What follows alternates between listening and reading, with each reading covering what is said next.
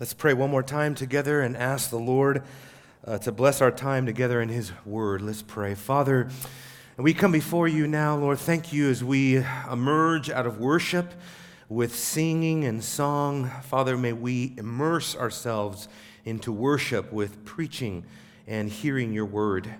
And we pray, God, that you would be glorified in all that we say, all that we do here. Lord, use this passage of Scripture, I pray, Lord, to encourage your people, to strengthen your church, Lord, to give us a proper perspective of biblical rest.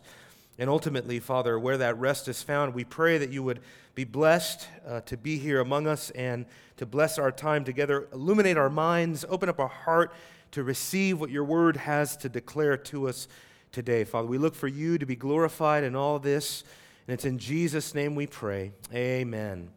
Amen. Well, we are continuing on with um, chapter 4 and what the Bible teaches in terms of God's rest. Last week, we talked about the promise of rest, the fact that there remains, as it says there, beginning in verse 1, there remains this promise of entering his rest. And now I want to ask the more, um, the, the more uh, uh, uh, straightforward question of what is this rest all about? And what I've entitled The Way of Rest. The Way of Rest. But let me begin by reflecting on an article that I read out of the Huffington Post, which is, if you know anything about the Huffington Post, it's a left leaning website. But it had an article that just struck me and it grabbed my my attention because anytime the world and the secular world in particular talks this way, it just kind of grabs my attention. This is the this is the art this is the, the title of the article written by Howard Fineman, Why the World is Spinning into Crisis Everywhere. That was the title of the article.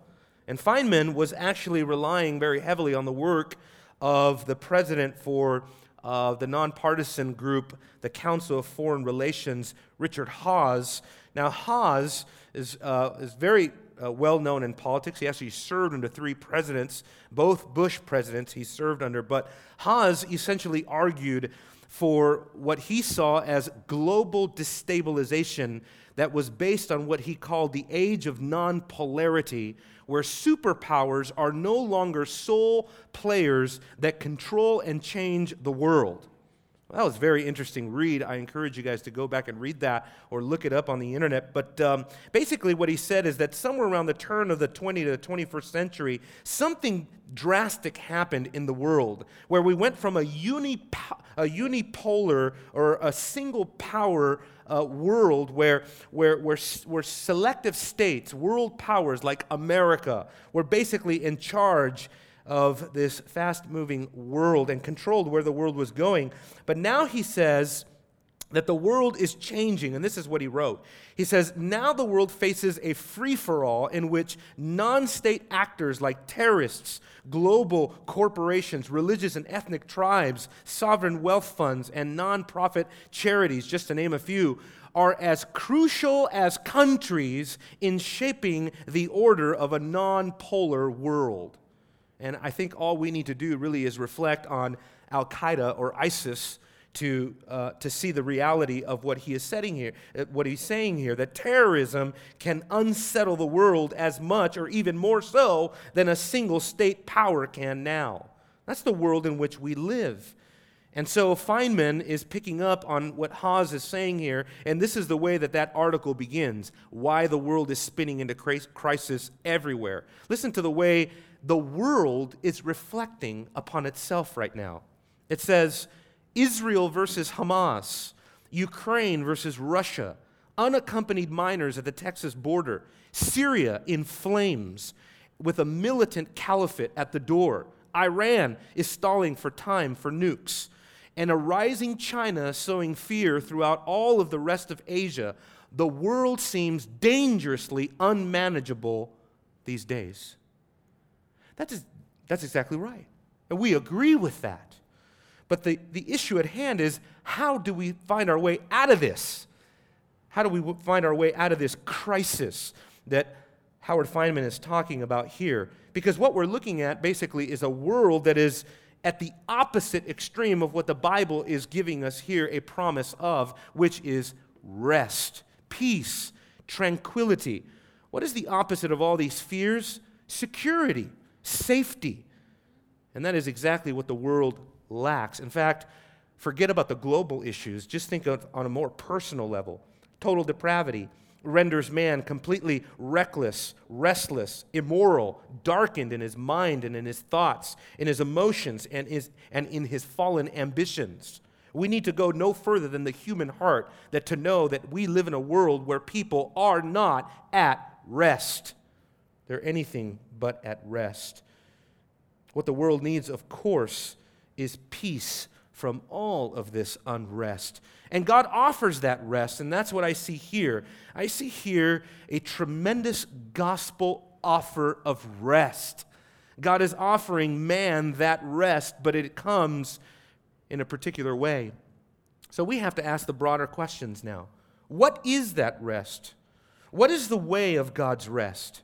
How do we get it? And what does it look like to have true rest? And so, for that, several things I want to point out to you. Number one, the way of God's rest is by faith alone. Is by faith alone. Look back with me in verse 3. For we who have believed enter that rest.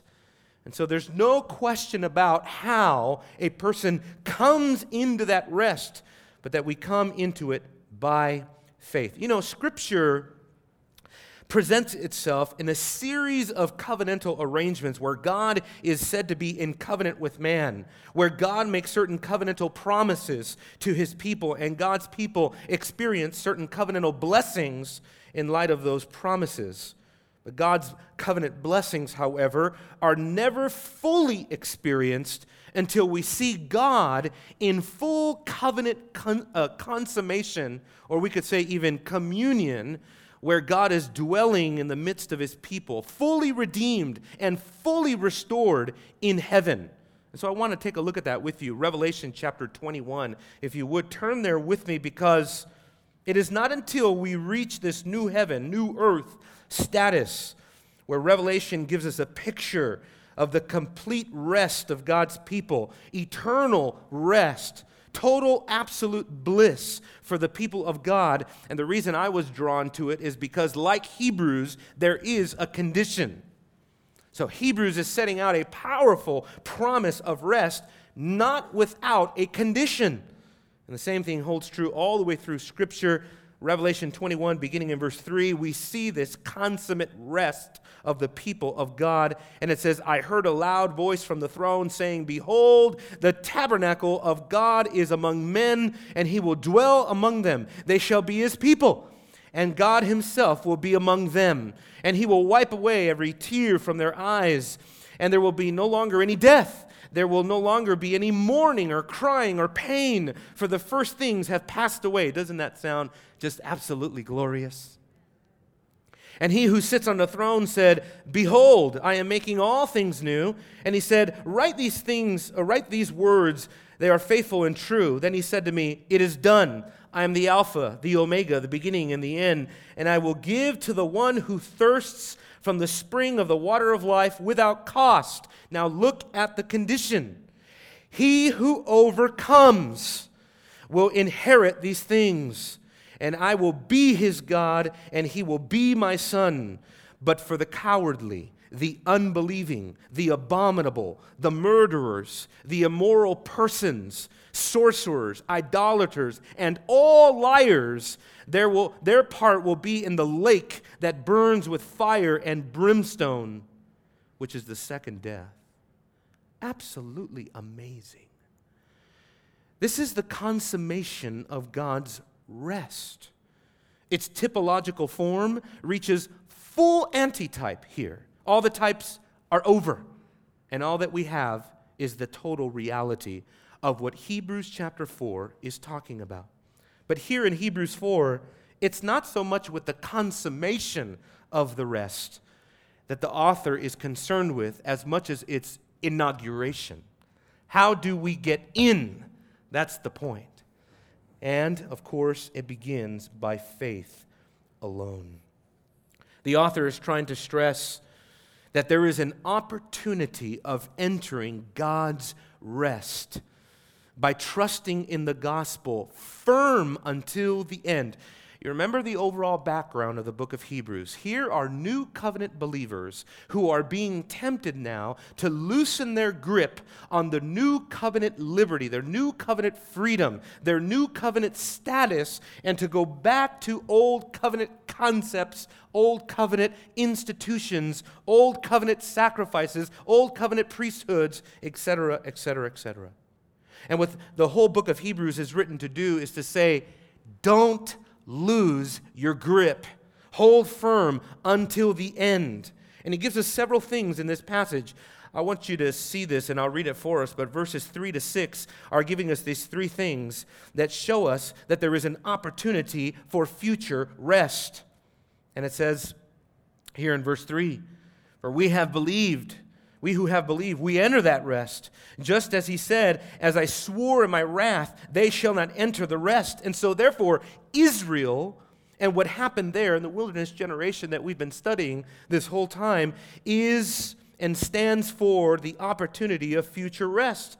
Also, it goes on to say, although his works were finished from the foundation of the world, for he has said somewhere concerning the seventh day, and God rested on the, se- on the seventh day from all of his works. And so, in addition to that, is that God is at rest, but man is not yet at rest. There still remains some to enter. And so the fact that God is at rest beckons that we too are meant to be at rest even as God is. Verse 5, and again, this passage says, They shall not enter my rest. Therefore, since it remains for some to enter in. And so, again, looking at God's old covenant vow that the people who disobeyed and the people who disbelieved in the wilderness fell. He, they were laid low, as Paul says, in the wilderness, and they did not enter the rest of Canaan. But we know that Canaan stands for something greater. As the hymn says, there is a land of pure delight where saints immortals reign. And this land is where pleasure banishes pain, as we read in Revelation 21. Now, let's get more into the nature of the rest because there is a raging debate that unless you like commentaries and footnotes, you may not care, but I'll bring it to you anyway. But there is a raging debate among exegetes as to the exact nature of this rest. Is it solely a future reality that the book of Hebrews is talking about? That it is talking about solely entering into heaven? The rest is cast as a promise, after all. The rest is something that remains, after all, for the people of God. Verse 9. Or is the rest a present reality based on past or a past experience of faith? Now, the grammar here is really interesting because it gives us a past tense participle in the word believe. So, the ones having believed. And then he gives us a present tense verb in the word to enter. The ones having believed, we enter that rest. Now, after a very long discussion, Peter O'Brien, in his commentary, comes to the conclusion that what Hebrews is talking about is strictly a futuristic rest for the people of God that has no, uh, that, that we do not experience now. Well, I'm going to take a different approach because I think, as with all soteriology, there is always a already not yet tension that exists where we have been justified, but we will be justified. We have been sanctified, but we will be sanctified. We have been glorified, according to Romans 8 30, uh, 8 29 through 31. We, uh, verse 30, I think that's what it is. Boy, you shouldn't do this when you're in the pulpit, but it's in there. Verse 30, I think. It's amazing because it speaks about our glorification is past tense, as if it already happened. But we know that we still yet need to be glorified if you reflect on what Hebrews says in Hebrews chapter 12, where the consummation language is referred to there as a present reality, then you see the balance of what this is saying, I believe. We have already, brothers and sisters, we have already come to Mount Zion, but nevertheless, one day we will be in Zion. We have already come to the city of the living God because he uses all present tense. But then it says, we, but then of course, who would deny one day we will enter the city of God? And this is the way that it works. We've already come, it says, to the New Jerusalem, but yet we know that the New Jerusalem awaits us. We have already come to a myriad of angels, but we know that one day we will see all of the angels worshiping around the throne of God. So it is an already not yet dynamic, I believe. And I think uh, Philip Hughes has a good balance when speaking of this. He says this God's rest is already and has been since the creation of the world a reality. And it is future only in relation to the consummation for God's people. So, only in relation to consummation is it an future reality. What that means is that faith gives us the assurance that we are presently at rest with God, that we have ceased striving and we have ceased working. Our toil is over. And it reminds us, of course, of the words of Jesus Come unto me, all you who are weary and heavy laden, and I will give you rest. And so when a person believes and it comes into that confession, comes into that confidence, they come into that assurance that they have maybe a substitute the word rest for peace with God. There is a tranquility, there's a communion. The hostility is over, right? And we are in His almighty hands. But there's another way of God's rest. It's not just by faith alone, but it, the way of God's rest is also, we can say, by divine analogy. By divine analogy. The fact that God's rest is a present reality and the believer's rest is also present, however partial the reality is, means that the way to understand God's rest is based on this divine and human analogy that Hebrews is giving us here. In other words, look at verse 3. It says, His works were finished from the foundation of the world. So, what he's doing here is he's returning us back to Genesis 2 2. And what he's setting out for us here is look, since God is at rest, man too is designed to be at rest, in a state of rest. After God created the world, he entered into a perfect state of rest where he was refreshed. That is, God appreciated what he had done. Some people look at that term and they think that what it means is that God was tired and, like you and I, he needed a break. it doesn't mean anything like that. What the language is trying to articulate is that God is looking back over all of his works and he's enjoying. He is taking pleasure in what he has done. He is in a state of perfect Sabbath rest. It really is a picture of a, a type, a shadow of God's redemptive work in Christ. Because after Jesus accomplished redemption, he too entered into a state of eternal rest with God. And when a person believes in the gospel, they cease striving from their works and they enter into that state of rest. I like what Leon Morris had to say here. I, I, just felt like using a lot of quotes for this sermon for some reason. You know, I don't use a lot of quotes, but today was different. I just found some of these men's uh, words meaningful. Leon Morris says this Those who bear Christ's yoke know the rest at the center of their being. I like that. And that's what, and that's what salvation is. That at the very core of our being, we are at rest and we are at peace with God. Paul says in Romans chapter 5, having been justified by his faith, we are at peace with God. The war is over. As God's creatures, made in his image, we are called to be like God in many respects. And it is not surprising then to see this analogy between God resting and us resting. Through faith, we enter this fellowship with God. We enter this rest. We inherit his promises. We enter this rest that the children of Israel failed to enter. We experience his peace at the very center of our beings. And like God, we rejoice in his redemptive glory. We rejoice in what he has done through Jesus Christ. Jesus now is our rest. He symbolizes for us the rest that the land of Canaan could never symbolize, that the Sabbath itself could never symbolize. You had covenant breakers who observed the Sabbath and were never truly at rest. But because you're in Christ, you are truly and fully at rest. Rest with God. Let me give you another point. The, uh, the other point, it's this that the way of God's rest is also by redemptive history. That's really what we've been at here in Hebrews. If you look back over chapter 3, look with me, going all the way back to chapter 3, beginning in verses 1 through 6, you remember that he introduced the, the idea of Moses as a servant in God's house. And jumping from there, he begins to launch into an exposition of Psalm 95. Well, the context of Psalm 95 is rooted in Numbers 14 and in other places.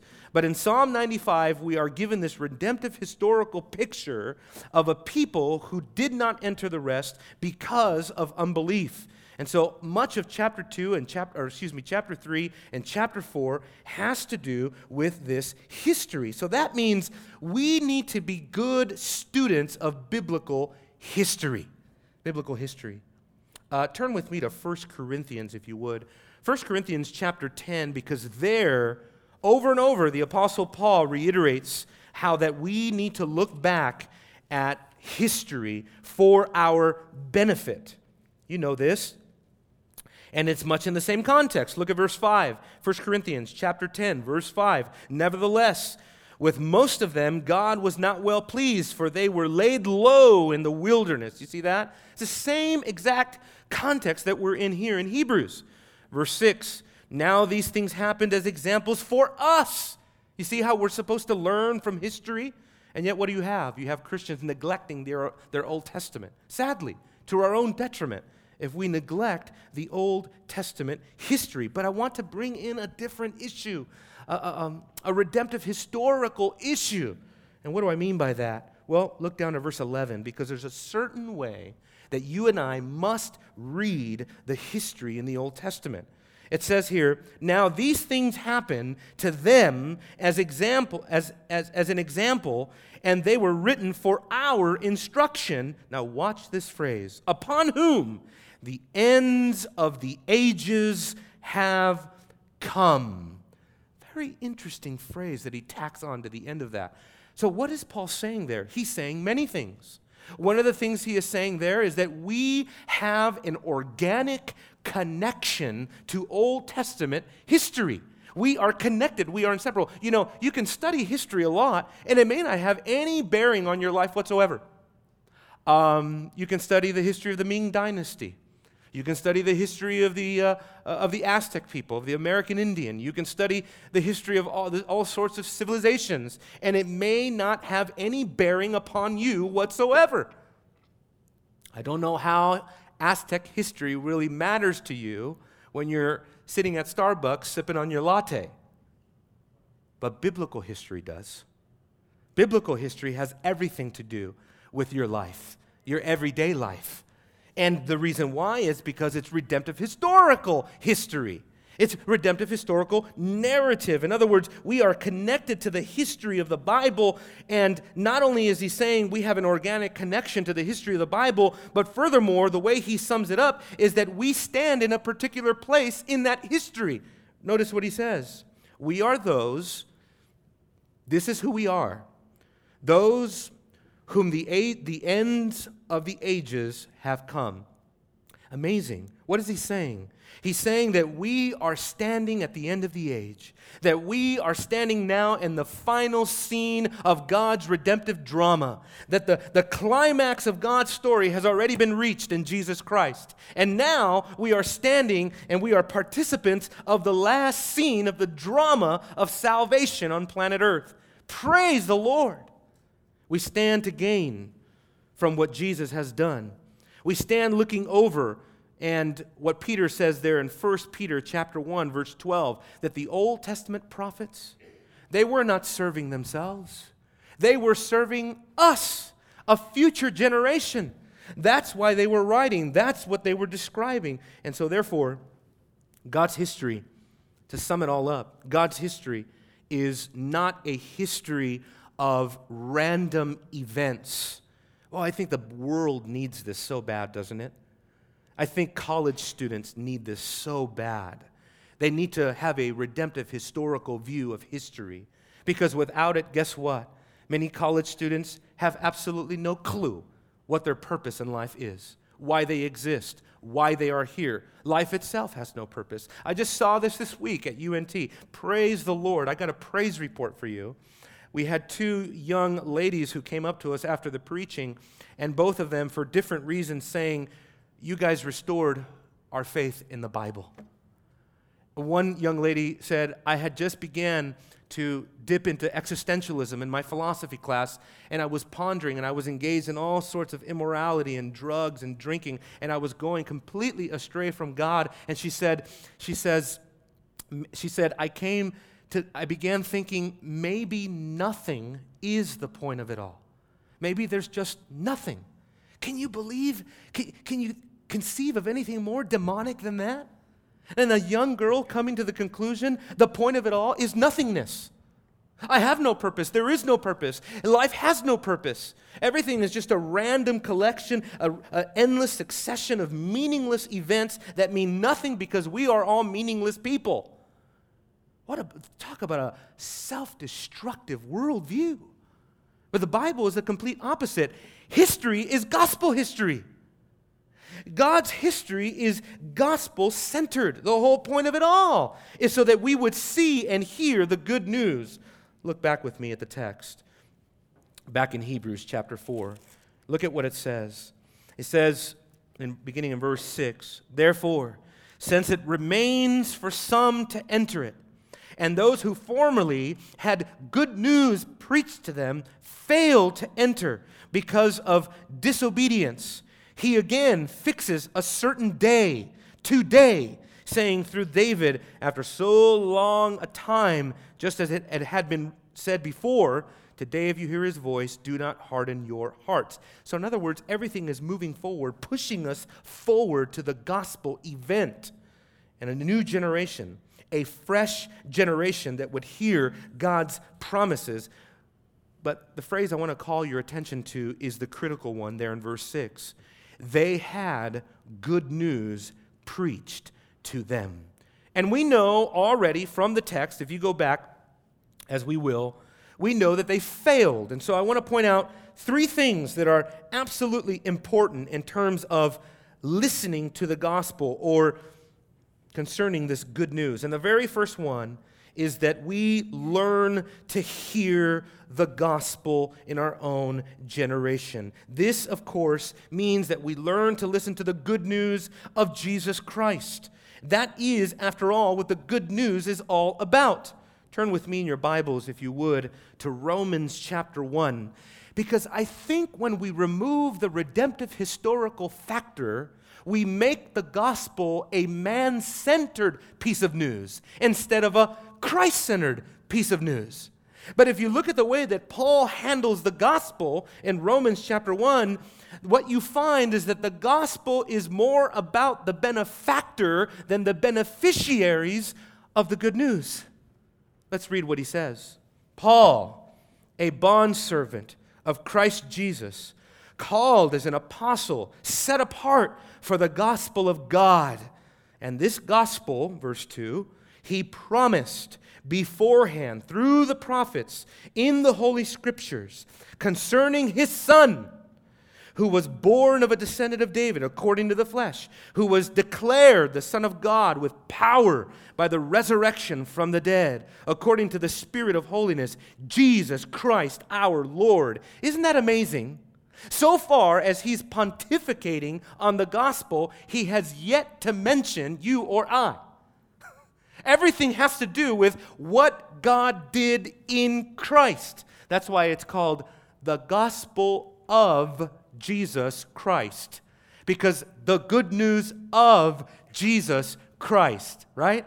And so we had better get this. Because if we don't understand what is uppermost in the heart of God, if we don't understand what is primary in the gospel, then guess what? When we, when, we, when God does something that shows us that we are not primary, When God does something that we see that undermines our man centeredness, then we will become offended. We will become easily moved. But when we understand that the gospel, first and foremost, has to do with what God did in Jesus Christ, then guess what? None of our circumstances will move us.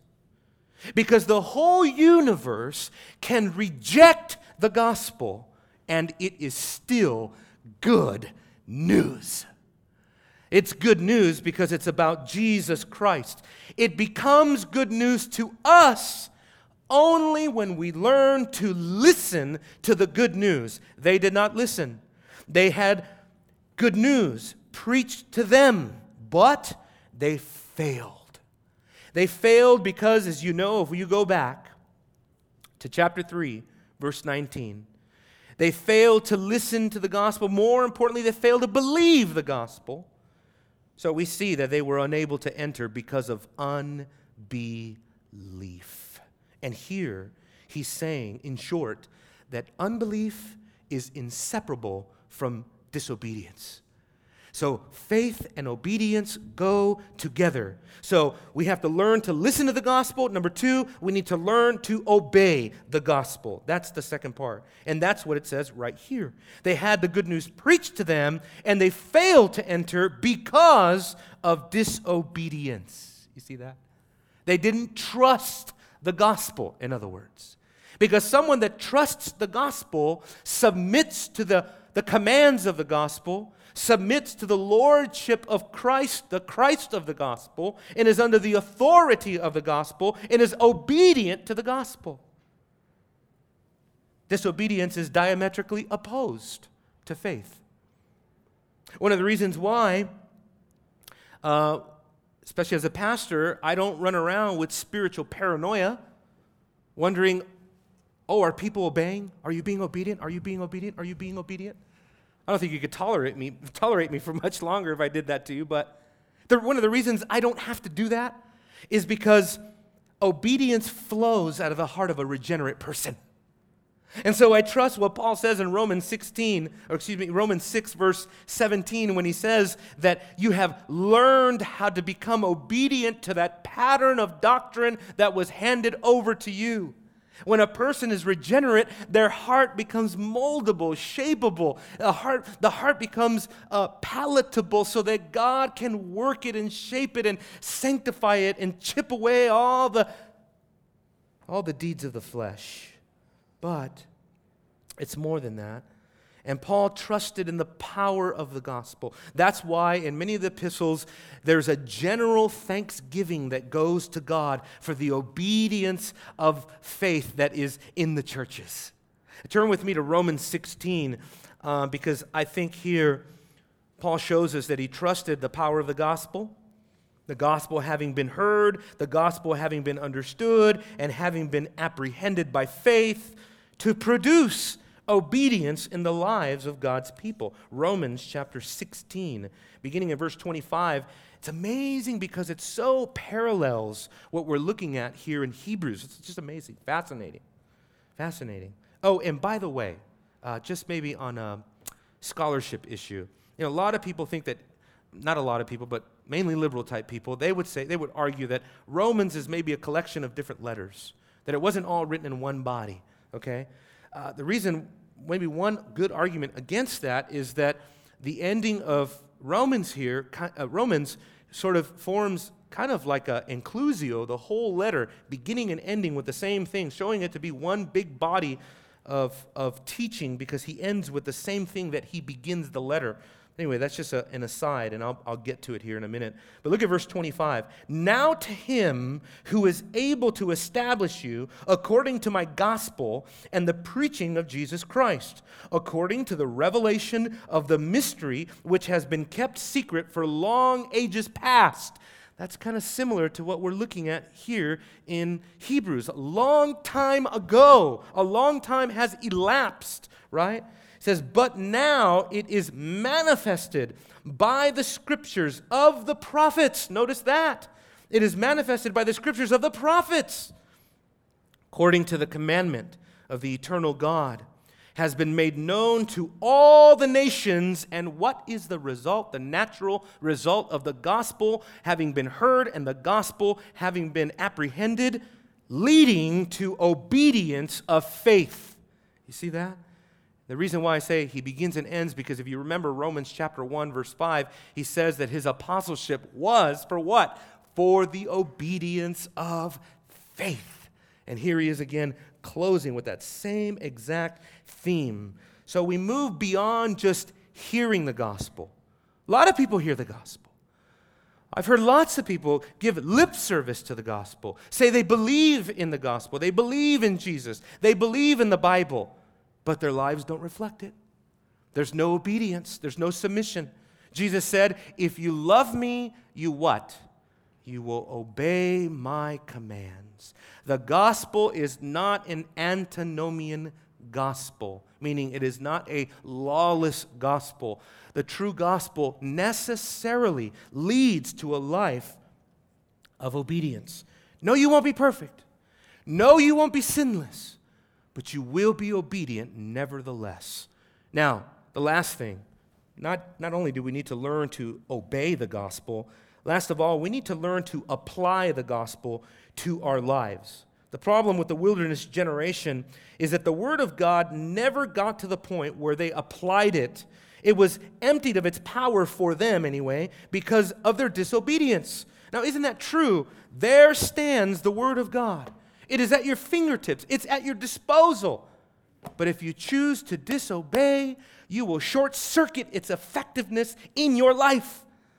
The same thing there's nothing that will foster more blessing, more assurance in your life than living a life that is obedient to the Word of God. But this is what Israel did not do. They didn't enter because they disobeyed. And therefore, the marvelous thing about Hebrews here is that Hebrews sees another day where a fresh generation has the opportunity to believe and apply the gospel to their lives. God gives us this opportunity when He says here in verse 7, look at verse 7 back in Hebrews. He again fixes a certain day, and oh, aren't you glad that He fixed another day, saying, Today, through David after so long a time, just as has been said before. Today, if you hear his voice, do not harden your hearts. Again, that verse, verse 7 there, and that quotation out of Psalm 95 binds chapter 3 and chapter 4 together. Look back at chapter 3, verse 7. Today, if you hear his voice, do not harden your hearts as when they provoked me, as in the day of trial in the wilderness. Look at verse 14, or excuse me, 15, while it is said, Today, if you hear his voice, do not harden your hearts as when they provoked me. And again, here, verse 7, Today, if you hear his voice, do not harden your hearts. One of the reasons why, when I'm preaching or sharing the gospel with people, I have, I have no qualms with saying, If you hear his voice, don't harden your heart. Open your heart. Don't harden your heart. You feel conviction? Are you feeling the weight of your sin on your shoulder? Don't harden your heart to that. Believe in the Word of God, believe in the gospel. This new day, this today, which now no doubt has a typological significance, has dawned. Where did it dawn? It dawned in the life, death, burial, and resurrection of Jesus Christ. The cross was the dawning of a new day. Even though the faith of men failed, the promises of God did not. It didn't matter if Israel did not believe. It, didn't ma- it doesn't matter if you and I don't believe. Our personal unbelief does not nullify the promises of God. And so, therefore, just because Israel failed, that does not mean that God cannot extend yet another day for another generation, another people to believe in those promises and to enter that rest. This is, what, this is why the gospel is good news for us. Because the good news starts with Jesus having accomplished redemption for his people. And the good news for us is that he fixed another day to tell us do not harden your heart if you hear his voice. This is what mankind needs so desperately. Let's return in closing. In closing, let me return to the chaos of our world for a moment. You know, your neighbors need rest. Just a few neighbors that my wife and I have gotten to meet at our in our neighborhood, and I better be careful because some of our neighbors have already ended up in this church. So, um, but I know just the, from the little bit of interaction we've had with our neighbors, people need rest. There's all sorts of unrest. There's all sorts of dysfunction. There's all kinds of abuse going on. There's all sorts of division in the home. There's all sorts of problems with the kids. People are in chaos. Let's be honest. Many people are living their lives in, r- virtually in shambles, morally speaking. They're completely out of sorts, especially with God. And yet, God offers that rest. And the beautiful opportunity for you and I is to say, look, that rest is by faith alone. You don't have to do anything for it. You can't earn it. We're not asking you to go on a 12 step program. We're not calling you to psychology. We're calling you to the gospel. It is the power of the gospel that has the power to change a person's life. And so it's for us to trust in the power of the gospel. In addition to that, when man finds rest, he will be like God. He will be as at rest. So every time you think of God and the Sabbath, you think of God resting after creation, remember that that was a sign or a symbol of man's need to rest in Jesus Christ. Just amazing. And then, last of all, looking back at the history of Israel, why history is so important is because looking backwards helps us to look forward. When we look back at the history of Israel, we know how we are to live and how we are to progress in our own Christian life. Lastly, let me just talk about the word rest. Christians are supposed to be at rest. That means that you and I are not to have lives that are anxiety filled, right? What does Paul say? Be anxious for nothing. How can we do that? After you just read to us non-polarity and global destabilization? Because you are in Christ. And the fact that you are in Christ and you are in union with Christ means you are in the safest place in all the universe. So it doesn't matter what terrorism does, it doesn't matter what the state does, it doesn't matter how secular the world gets, in Christ you are in the safest possible refuge that you can be in. You can trust in Him. So that means that we can have a certain carefree attitude. Not careless, but carefree. I was thinking about this because I think of so many people that, you know, especially li- living in a somewhat still conservative state, a lot of people are just wrapped up in politics, right? And they're looking to politics to rescue them from whoever. Fill in the blank. I think you know what blank you got to fill in. But anyway, there's plenty of politicians people don't like, and they think that other politicians are the way out of the, the chaos and the mess. But as a believer, as a Christian who has entered God's rest, we should be dominated with a certain state of mind that says, We are at peace, we are at rest, come what will, right?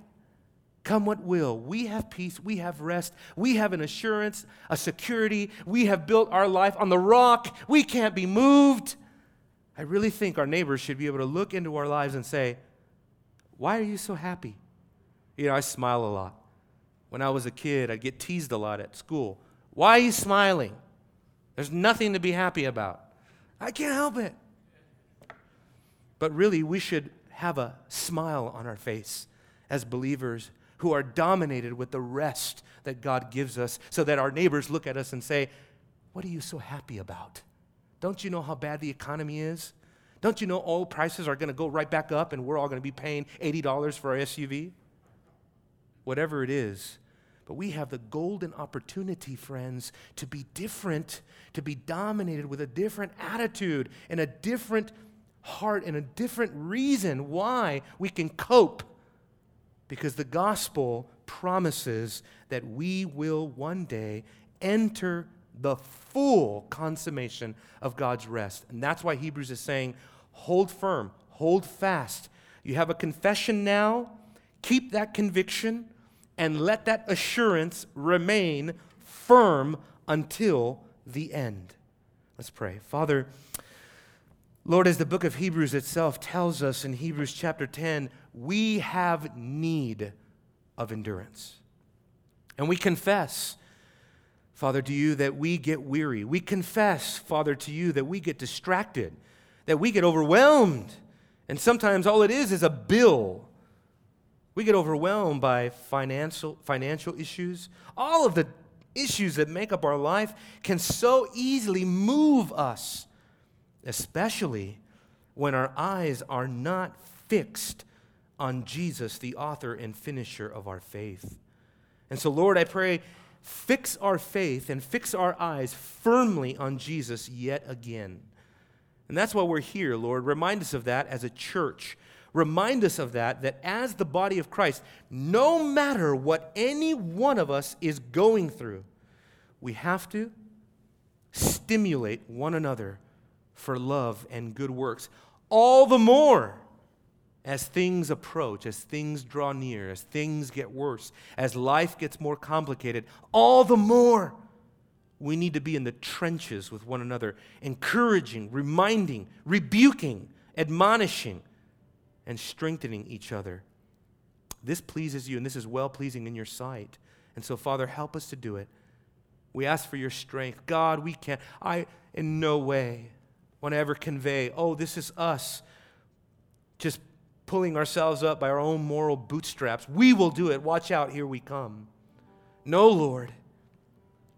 Let us rest all of our endurance, all of our perseverance on your power, because we know that we are being kept by the power of God. That we work out our salvation in fear and in trembling, we know ultimately where all the glory goes the one who is in us both to will and to do for his good pleasure. In Jesus' name we pray all these things. Amen.